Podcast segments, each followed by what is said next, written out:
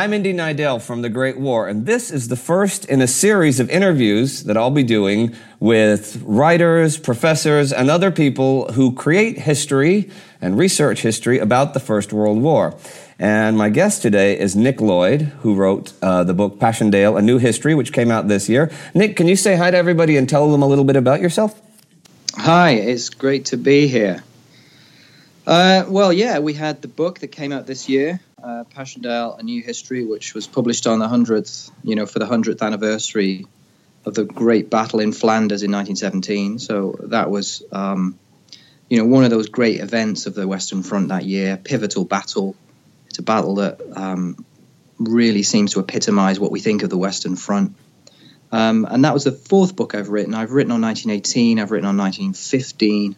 So the Western Front has always been a major interest of mine. Um, and the First World War more generally, it's a period of great, um, great change, um, great horror, great tragedy. So it's got all the, you know, all the things that historians like to write about.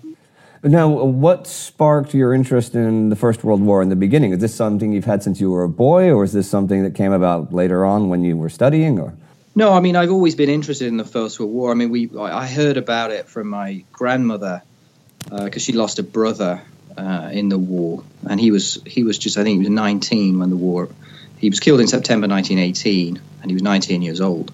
So the Great War has always um, been like a family tragedy, and I think for many people, um, I know certainly in the UK, but I know uh, you know across Europe, that war is like a, um, a dividing line. Is the beginning of modern history for most people. It's the great tragic event. So I, I learned about the First World War from, you know, stories and, um, you know, tales about this sort of lost brother. And, um, you know, when we when we did uh, history at school, we, we kind of uh, certainly in the modern uh, in the modern history, we started in about 1919. You know, the kind of Treaty of Versailles and the growth of the Nazi Party in Germany, yeah. and we ended in 1939. So we never did any war and I was always interested in war. War seemed to me the most interesting part of history. Um, so they so didn't cover even the Second World War in your school. It was just no. It's it was it's all about you know it's all about the rise of the Nazis and the techniques that the Nazis used to control power, which is all very interesting and very useful. But we didn't actually cover the war. We sort of ended. We began and ended um, without looking at the wars. And I, and I thought the actual you know that was always where my interest lay in the actual wars. So you know when I got to university, I was able to study war uh, and study the Western Front and and you know the Great War, and the fascination really grew. It is you know it is just one of those things that you never get tired of studying. You, there's always more questions. There's always more things to study because it's such a it's such a vast, terrible tragedy that um, it's eternally fascinating. Now, there's zillions of uh, documentaries and movies and shows about the Second World War, and in many ways it overshadows the First. Do you think, uh, can you tell us some ways you think the First World War is still especially relevant today, and why that might be a shame that the Second World War tends to overshadow in a lot of people's lives or a lot of people's media habits or whatever you want to say? Yeah, I know. I think you're right. I mean, the Second World War is overwhelming. Its presence of the Second World War is overwhelming. Um, but the First World War, certainly in Britain, has always been seen as a great tragedy and a great sort of stupid endeavor that was completely fruitless. So that has always been the sort of dominant perception in the UK. And I think getting behind that is interesting, getting actually trying to find out how these things happened. And also trying to look at why certain things happened, why people made certain decisions, the constraints on them. So I think that was always always an interest of mine. And I think that the, you know, we need, you know, we need more, more on the First World War. And I, you know, I think I'm always thinking something like Saving Private Ryan. You know, one of those movies that I think really brought us at the heart of what it's like to be in combat and the horrors of combat. And I and I wish someone would do that for the First World War. It's too often the First World War, certainly in the in the in films. There's not too many films about the First World War, but those that do pretty much always have the same plot, and they the movie ends when they go over the top and they are all mown down. And this kind of view of uh, from the media of, of, what First World War battles were about is just you know it's just so unsatisfactory in so many ways and i think it, it, doesn't help us so I, I wish someone would look at first world battles and film them and try and you know reinvent them you know, at a, at a macro realistic level, I think that would be fantastic. But I, I just don't see anyone wanting to do it. Really, the cliches and the, and the kind of public expectation are such that if you tried to do it, um, you would be falling back on those cliches again. I think, and that's a great shame.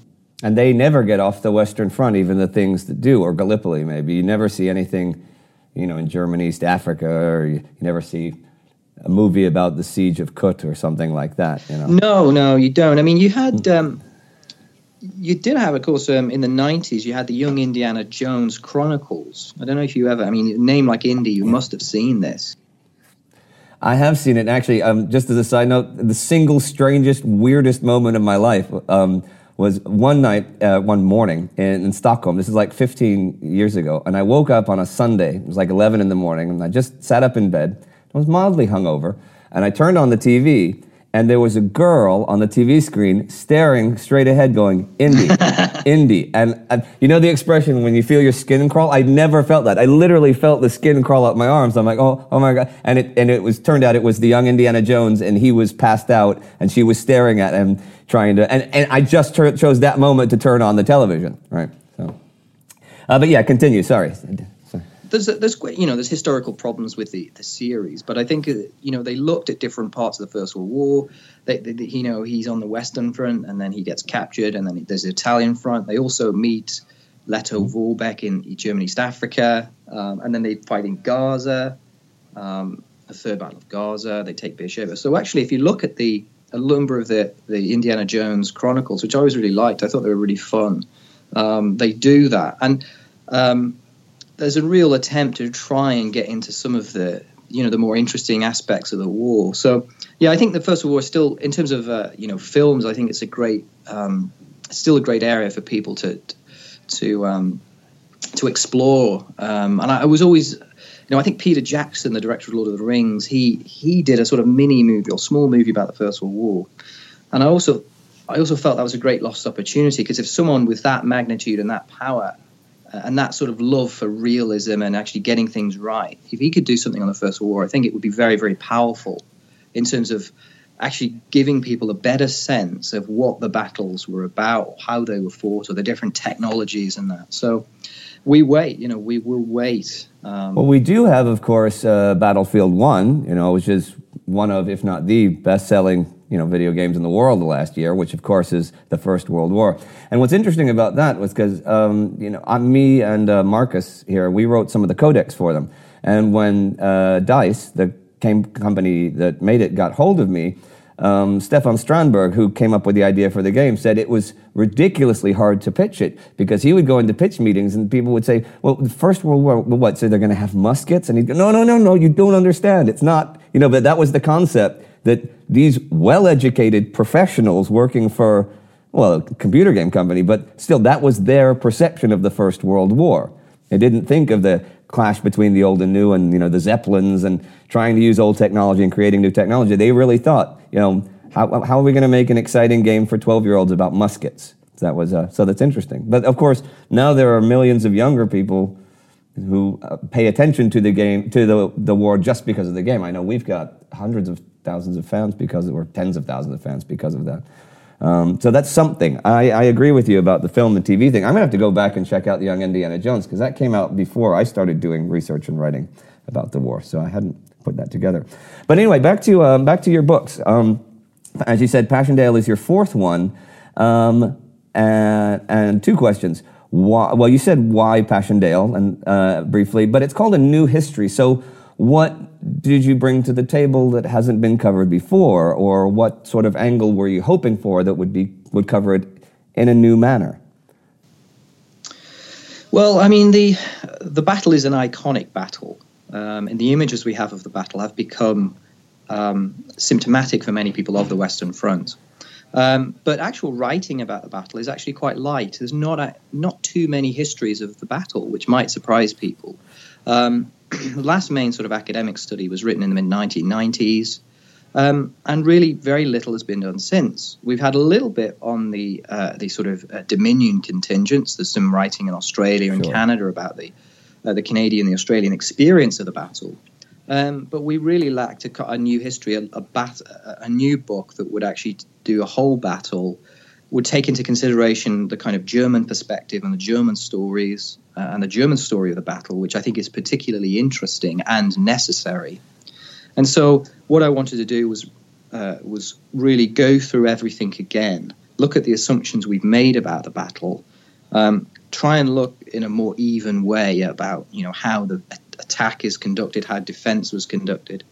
Um, and, and, you know, that was really the main effort. And I didn't really know what I was going to find until I, I, did it. But I think the main uh, argument that I make in the book is that, you know, the battle is much more successful than we have assumed. And this is not to say that there aren't mistakes or poor commanders and all that kind of thing.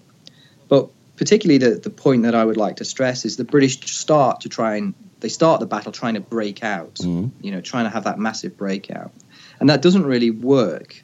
Um, and so what they do in September is they switch tactics to bite and hold, where they use artillery and they advance quite small distances, but they're able to put together a series of these, you know, real hammer blow attacks that pushes the German army into some very difficult, uh, you know, very difficult period. And the German army is really at a point where it can't really um, you know, it doesn't really have anything to to play at this point. It's it just has to take these hammer blows, and they do consider withdrawing. So that the bottom line is there's much more to Passchendaele than kind of the the blind battle and the, and the kind of meaningless slaughter that it has become synonymous with. But there was the change in tactics again in the October attacks, of course. Uh, I suppose, you know, dealing with the mud and everything, but Plumer's bite and hold and the six day periods between them, that didn't continue once you got to October. Um, I know Haig was Haig was still thinking of breakthroughs because he was always still thinking of breakthroughs. But I think it's very interesting. Your book is actually one of my main sources for the weekly episodes. I, I quote you in at least four or five of them if you look at the whole, you know, the whole three months of the battle. So hopefully I'll make you even more famous uh, from, from, yeah. from, the YouTube channel. Even even more famous. Well, what do you think about then the, the tactics changing back again or changing or evolving again in October as opposed to the successes of late September? Yeah, I think you make a very good point. Um, by the time we get to the beginning of October, the weather's come back in. Yeah. The, the, British have a period in September where the weather's good.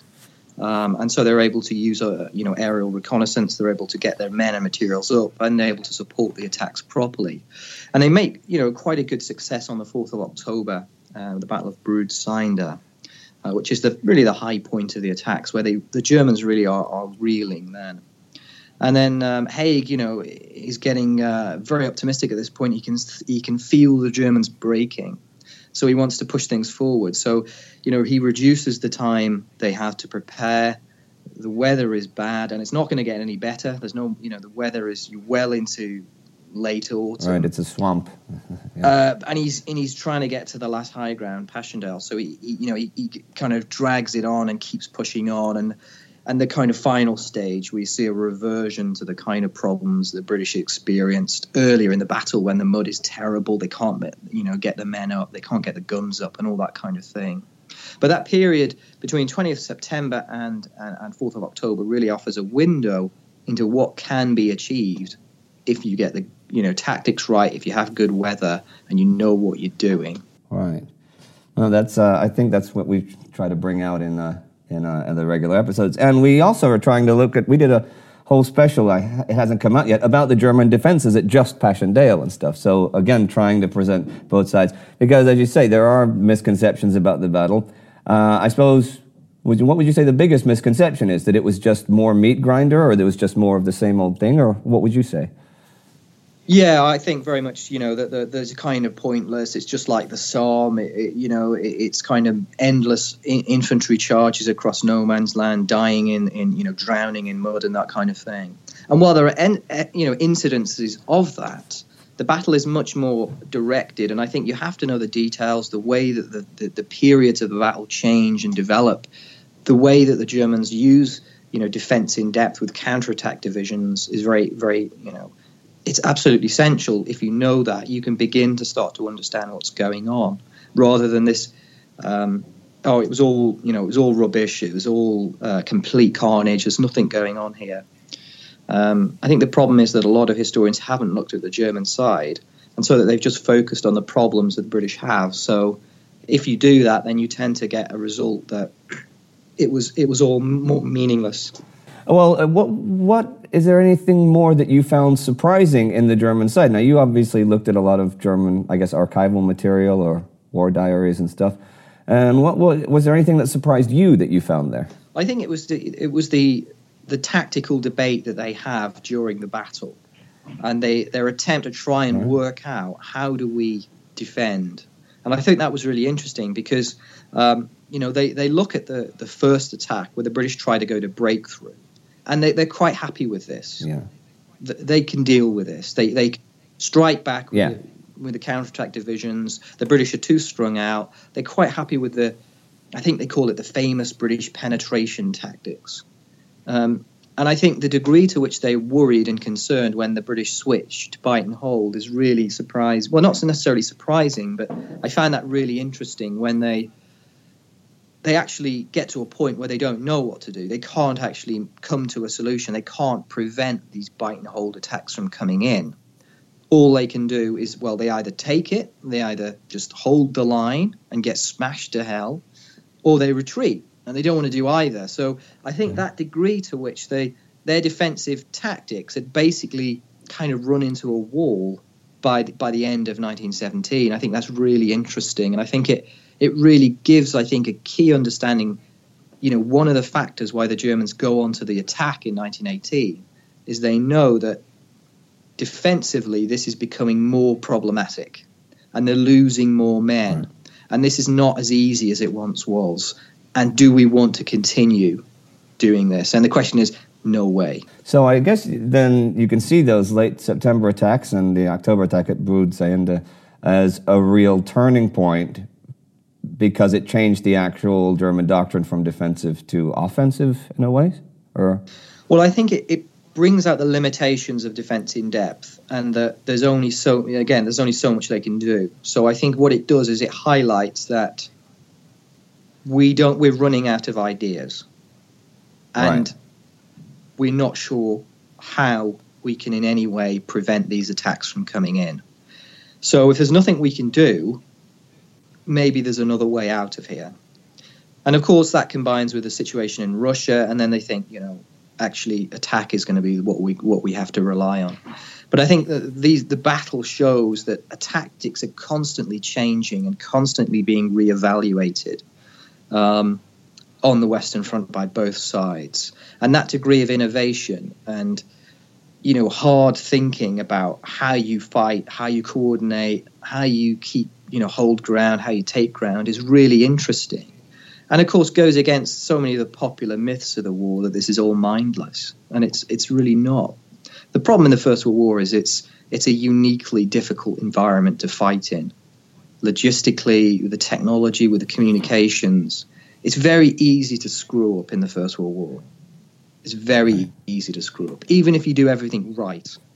You get your artillery in, you plan it, you you know have air supremacy, you have control of the air even if you do everything right, you know, you train your troops, they give them maps. If you do everything right, you can still get very badly burnt on the Western Front. And that's what I think what most people don't realize. They think there's an easy way out, and there wasn't. Why would you think, um, compared to, say, Arras, the other major British Western Front offensive of this year, why would Passchendaele have such a big place in public memory? Um, maybe it doesn't to you, but I, I, I, it's my impression that Passchendaele has stuck with people more than Arras has stuck with people. Oh yes, you're absolutely correct. I mean, you know, the Battle of Arras is, is virtually unknown um, in a wider in a wider public sense. Passchendaele, it, it, it's the name, it's the images of the battle, it's the moonscape of mud, it's those great images that the Australian photographer Frank Hurley took um, of those shattered woods you know, duckboard trenches, men drowning in shell holes. All of these images are images that we associate with the First World War. When we think about the Western Front, actually, we think about Passchendaele. So, and the name, of course, the name, the, the seemingly, you know, the, the kind of links you can make, you know, the passion of the Christ, you know, the valley, yeah, the valley of the shadow of, the passion, of death. Yeah. Um, you know, I preface the book with a quote from Wyndham Lewis, you know, as soon as I saw the name on a trench map, I knew what would happen. So I think for those reasons, Passchendaele has become synonymous with the war, synonymous with the certainly for the British with the you know problems with command or the incompetence of generals, um, and that it seemed to push the British Army you know further than it had ever been pushed. So I think that's why the battle has become uh, such an iconic battle. And of course, for the Dominion uh, armies, that was a, another step forward in their in their you know, whatever, not just independence and their achievements with the Canadians and the Anzacs and stuff. So, um, but now the book itself, how long did it take you to research and write the book? Uh, three years. Three years. So yeah, three three years of pretty much constant work on it. I didn't really do anything else. It was just it was just that. Did you know before? I mean, how long ago did you think, oh, I'm going to do a book about Passchendaele? Was that three four years ago, or was this maybe 15 years ago? You thought my fourth book. You know, we were. I'd finished. I'd finished a book on the Hundred Days, the last phase of the Great War. Um, and that you know, I did that because uh, you know that hit, that period historically has not been the subject of that many uh, books or that many studies, and I thought it was a really interesting story. Most people don't really know how the war ends, so I did that, and then um, the, you know it was a question of what to do next, what to sort of build on, and you know this was you know 20, 2013 2014 so you, are looking you know and, and, the next thing to do is i felt that the Somme you know the Somme has been written about extensively and i didn't think there was necessarily that much you could do. But when i looked at you know other major anniversaries of battles coming up passchendaele i thought was really interesting because i looked at it and there's not that much on my shelf about passchendaele. And i thought you know what? I'm not actually sure i know about this battle. I'm not sure i really understand it. Um, and I'm not sure I have the answers in my, on my bookshelf. You know, and I think that, that when you get to those questions, and you know, I've been reading the reading about the war for for, for dec you know decades now. So yeah. um, that's about two decades really. So um, I thought, you know, this is we'll do we'll do something on Passchendaele. It's it seems to be again that iconic battle. So that was really the reason. And if you know you can time it for an anniversary, I think that gives it a real kind of urgency to it. So um, yeah. It was great timing for us when it came out because it was a brilliant new source for us. So thanks. You know. Um, but the act now the actual research and writing process. I don't know if you do it the same for all of your books, but for how does that work for for those out there who haven't written historical books? Um, what is the research and writing process? It's um it's a combination of different things. I mean, I always like to start writing on day one, which is probably a very bad thing. But I, I just start writing stuff. I just start writing the book, um, and obviously I know about the First World War, so I know roughly the kind of people I'm going to include, and I know the the period, so I can just start writing. Um, but I know some people they do all the research and then they they will write uh, subsequently. But I, I found I find that it's only really with putting things down that I get to order my thoughts. So I think that we have, we tend to think of a, a real distinction between writing over here and research over there. And you do your writing once you've done your research. But for me, I can only, I only know what research questions to ask once I've written it down. Uh, and the, the two are very much connected with me. So I'll do a bit of writing, then I'll do a bit of research, do a bit of writing, do a bit of research, and I'll do it all together, and I'll just go through uh-huh. chronologically. So I start at the beginning, and then I'll just work my way through. But you know, for me, it's always been I want to get stuff down on the page and I'll revise it and revise it and revise it. I mean, I, I was recently read uh, watching a video with a, the great American historian Shelby Foote, um, and his technique was, I mean, completely different to mine. He was writing in a very different time, but his his style was he would write about 500 words a day, and he would write it by hand with a dip pen, and then he would type it up and there would be virtually no revision to that. That that would be it, and he would send that off to the publishers, and then you know, the occasional wow. typo, and that would be it.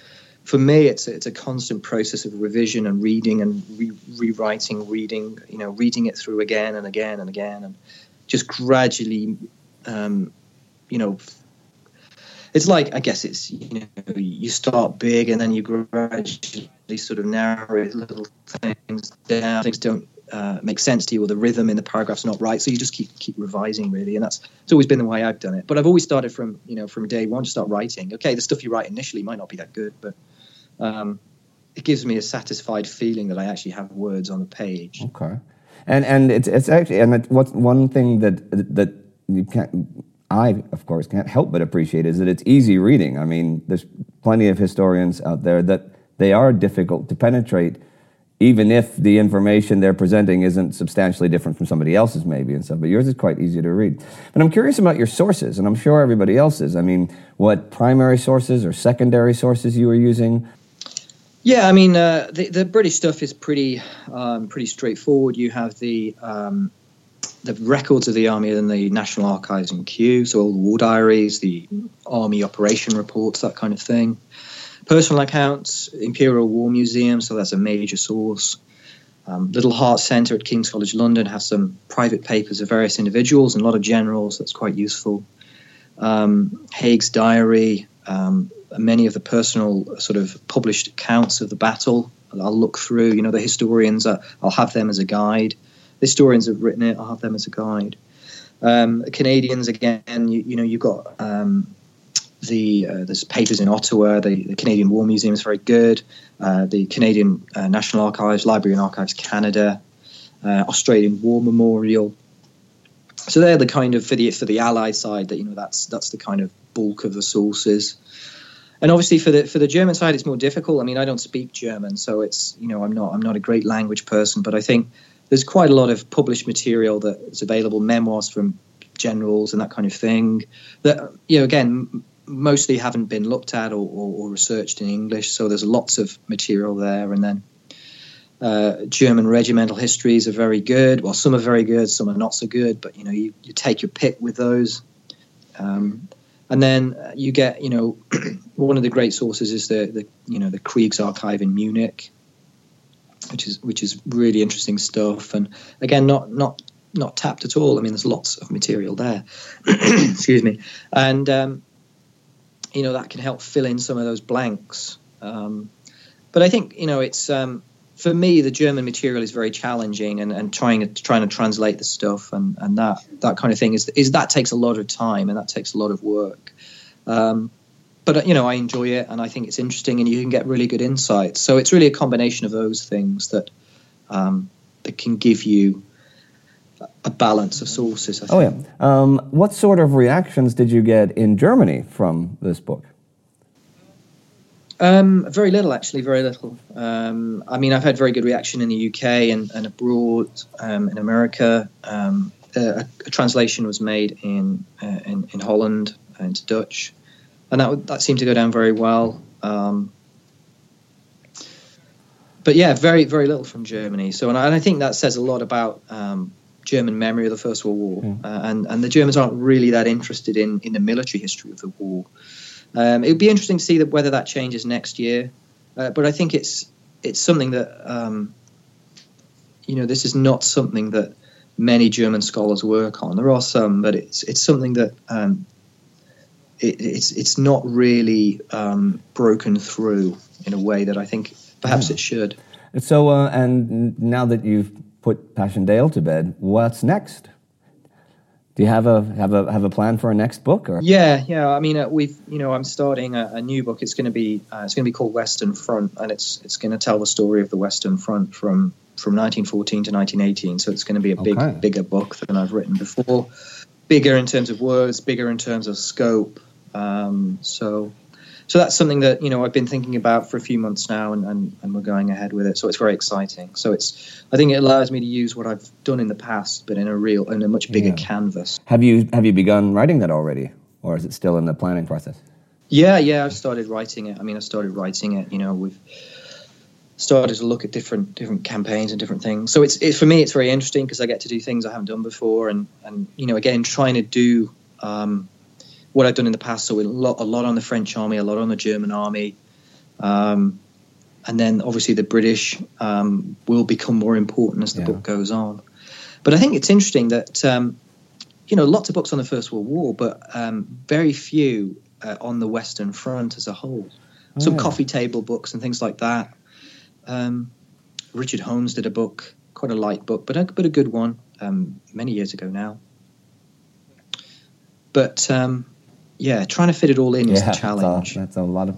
Um, that's the challenge. Even with it, I've got you know I've got a big word count, but actually trying to fit all that in is going to be challenging. But that's the fun. So I'm, I'm very much looking forward to writing it.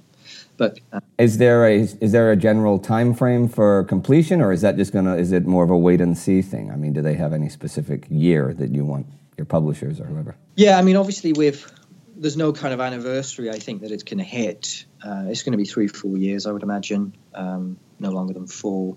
So um, yeah, I, I think you know it, there'll probably be a, a, kind of people will be fed up with the first war by 2018, um, but after a few years, I think interest will start to pick up again. I think it's one of those subjects that will never be uninteresting. Um, it will always be interesting.